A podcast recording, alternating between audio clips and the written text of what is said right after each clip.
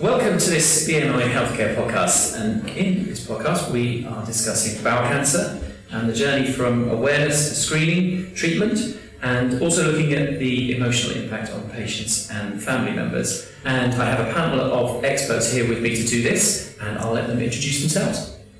Hi, I'm um, Deborah Gilbert. I'm the Chief Executive of Bowel and Cancer Research. Um, we do pretty much what it says on the tin, really. Uh, we're a research funding organisation that specialises in funding uh, the best science anywhere in the UK, looking at new ideas in the treatment of bowel cancer and other bowel diseases, as well as which we support um, our future experts by providing funding for PhD studentships, um, alongside which we work to involve patients and um, their carers and families in um, the whole, the entire research process. Good morning, I'm Stephanie Leleu. I'm the oncology lead nurse. I work for BMI Private Hospital, the Chiltern Hospital. There is actually in the country 59 BMI private hospital in the UK. My role is oncology lead nurse. Uh, I'm in charge of the oncology units at the Chiltern Hospital, and I work very closely with bowel cancer patients and also with other type of disease. I am Vivianne Pow. I work as a receptionist in the BMI Woodlands Hospital at Darlington. My expertise in uh, this today is that I am a bowel cancer patient. I was diagnosed with bowel cancer in 2012, and then I was diagnosed again in 2014. So I have uh, five years' experience along the cancer journey. I'm Judith Brodie. I'm the Deputy CEO and Director of Services for Beating Bowel Cancer. Beating Bowel Cancer is the support and campaigning charity for all those affected by bowel cancer. Um, our support and information is um, extensive and focused on the, the needs of those affected by bowel cancer. We have extensive information on our website, beatingbowelcancer.org, downloadable booklets and fact sheets, and a nurse advisory service for specific inquiries. We also have a very active online forum which is available for peer support for those affected, both patients and friends and families. Great, so we have a panel that can provide us a wealth of insights into the issues. And so to kick off, we're looking at uh, the awareness of bowel cancer. And Judith, perhaps if I can ask you, how aware do you think we are uh, in, in general in the UK of, of bowel cancer? One thing I would say is when you say to people that bowel cancer is the second biggest cancer killer, they are astonished. They don't put bowel cancer sort of up there with breast cancer, prostate cancer, and lung cancer. And yet, it is one of the four main cancers um, that affect people in this country. So, how aware are people? Not enough, I think, is what I'd say. Viv, how aware of bowel cancer were you before the point at which you were, you were diagnosed? I think only very slightly, really. Um, one of my parents' friends I, I knew had had uh, um, a colostomy bag. Uh, I'm assuming that was to do with uh, bowel cancer. Um, but I didn't, it didn't really sort of have anything that I needed to think about on a day-to-day basis. So really, I have to say, very little. And I suppose now, since I've had nearly five years of my cancer journey, um, I'm so much aware that it's, it's just the norm now for me to, to know what it's all about and to be quite happy to talk about it.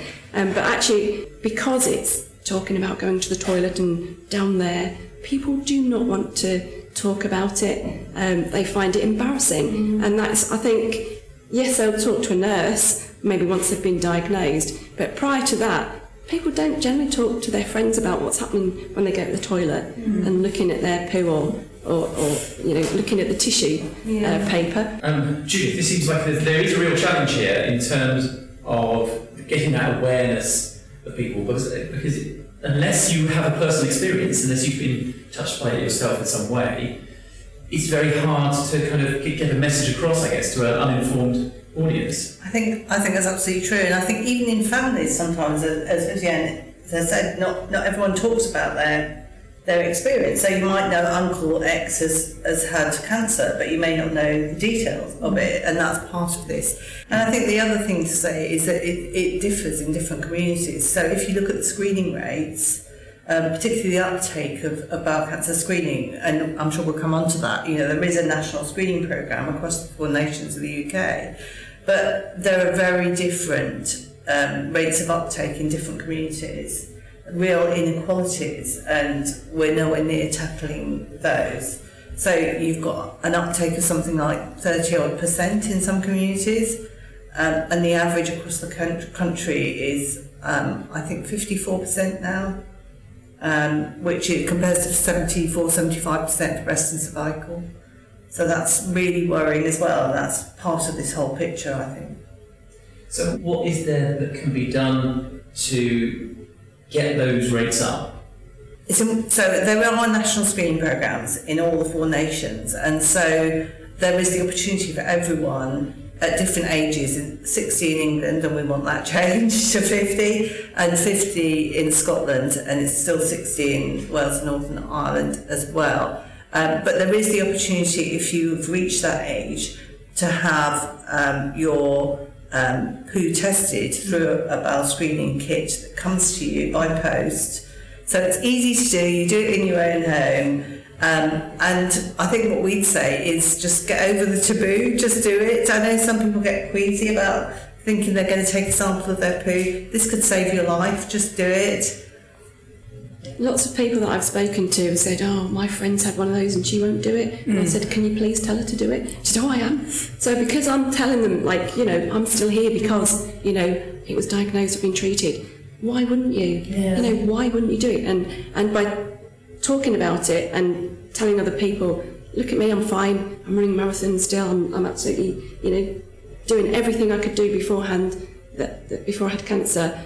Why don't you just get it sorted? If you leave it too late, you're not going to be able to do what you wanted to do. Yeah. You know, life's not going to be the same. Whereas if you can get there as soon as possible, um, so that's from, from my point of view, talking about it, getting that message across to as many people as possible.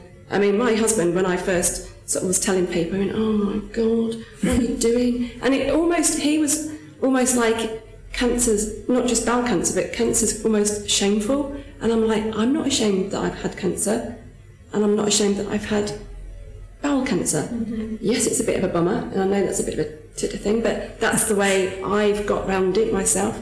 And he always said I was very upbeat about it all, and I was like, I'm going to get over this and be positive and that's how I've got through it. Mm. And why people do not want to do this poo test that comes through, mm. I do not know. But hopefully, if we get more people on board to say, right, let's do it. Look, this is all you've got to do. Mm. It's dead easy. This is it's free of charge as well. Yeah. Yes. Can I just highlight the statistics which reinforce uh, Vivianne's point um, that if you get diagnosed at stage one, so early stage, your chances of still being alive five years later are ninety seven percent. 97%, that's almost everyone. If you're diagnosed at stage four, it's 7%. Mm. That's the difference. This is a really um, treatable, manageable um, cancer, and more so if it's caught early, as in Vivianne's experience. And it's really important we get that message across to people because I think people hear cancer and they think, oh my God, I'm going to die. And actually, this is so treatable, particularly if caught early. It is. And I mean, although statistics say that most people are over 70 when they first get diagnosed, I was 48. And I think the statistics are like 4,600 people, uh, 50 to 70, are mm. diagnosed a year with bowel cancer. So if we can save that many people, that's massive. Mm. You know, it is a massive like amount of life saved. It's just it's just passing that message on and, and asking people just to not be ashamed of talking about poo, of actually looking at it, dealing with it. I mean, for women, many women who've had children, they're dealing, dealing with nappies. Yeah. It's like not that much different. You know? I think women are slightly different than, than men. Yes. So I think um, you know, anecdotally, we've we've always heard that it's the woman who encourages her husband or her partner to go to the doctor. Uh, it's not something that, that men will necessarily do off their own back, and that they there is research to show that they can be quite fatalistic. oh well, you know, que sera, sera, whatever happens, happens. Whereas um, women are a little bit more proactive in terms of managing their, their health. And also, I think women are more prepared to talk to their friends about a lot Yeah. of things, whereas men, I don't think, actually They open up. share or open uh, with their mates, if you like, that type of Yeah. closeness. I think exactly as Vivianne says, most diagnoses are in the over 60s, but bowel cancer can happen at any age. It's men and women. Um, you know, some remarkably young people have, have been diagnosed with bowel cancer. So if you have symptoms, whatever your age, get them checked out. I think also, so what, like we discussed before, people who are over 50 years of age will have been more at risk to get the bowel cancer. But we have to take into consideration also the uh, lifestyle, unhealthy lifestyle. Yeah. Uh, for example, obese people may be, be more prone to develop uh, uh, bowel cancer.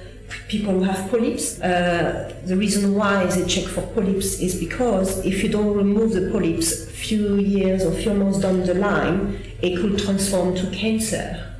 Uh, also, people with Crohn's disease and ulcerative colitis can be more prone to have uh, bowel cancer. And a small percentage, but it's still there. Uh, it's about a strong history of bowel cancer. For example, if you have somebody close to your family, like your dad or your sister or your mother, who had history of bowel cancer, it's very important that you get yourself checked as well. I'm not sure actually if one of the key messages we shouldn't be pushing out is how important lifestyle is in relation to bowel cancer. Um, th- there's current research, I think, to show that around 50% of bowel cancer could be um, avoided with changes to lifestyle, and that's around what you eat and what you do. So the amount of exercise you take, smoking, Alcohol. alcohol, um, eating red meat is has been very, there's a lot of evidence to show that eating red and processed meats actually there is a very significant risk associated with bowel cancer um, and I know that whenever we say something like that we will always hear my husband my wife was a vegetarian and ran and and people need to understand that risk is not you will get it or you won't get it if you do this or you don't do that but the evidence uh, is very strong that um, lifestyle plays a big factor in bowel cancer actually. Um, Yeah. So that's so that's a really key message for us, I think, to get out as, as charities and also as as individuals um, and companies. That's the end of this part of the discussion. Thank you all for being here and sharing your experiences. Um, if you want more information, look out for the other episodes in this series and visit our website at bmihealthcare.co.uk. Look out for the Be Bowel Cancer Aware campaign page uh, where you can download our awareness guide.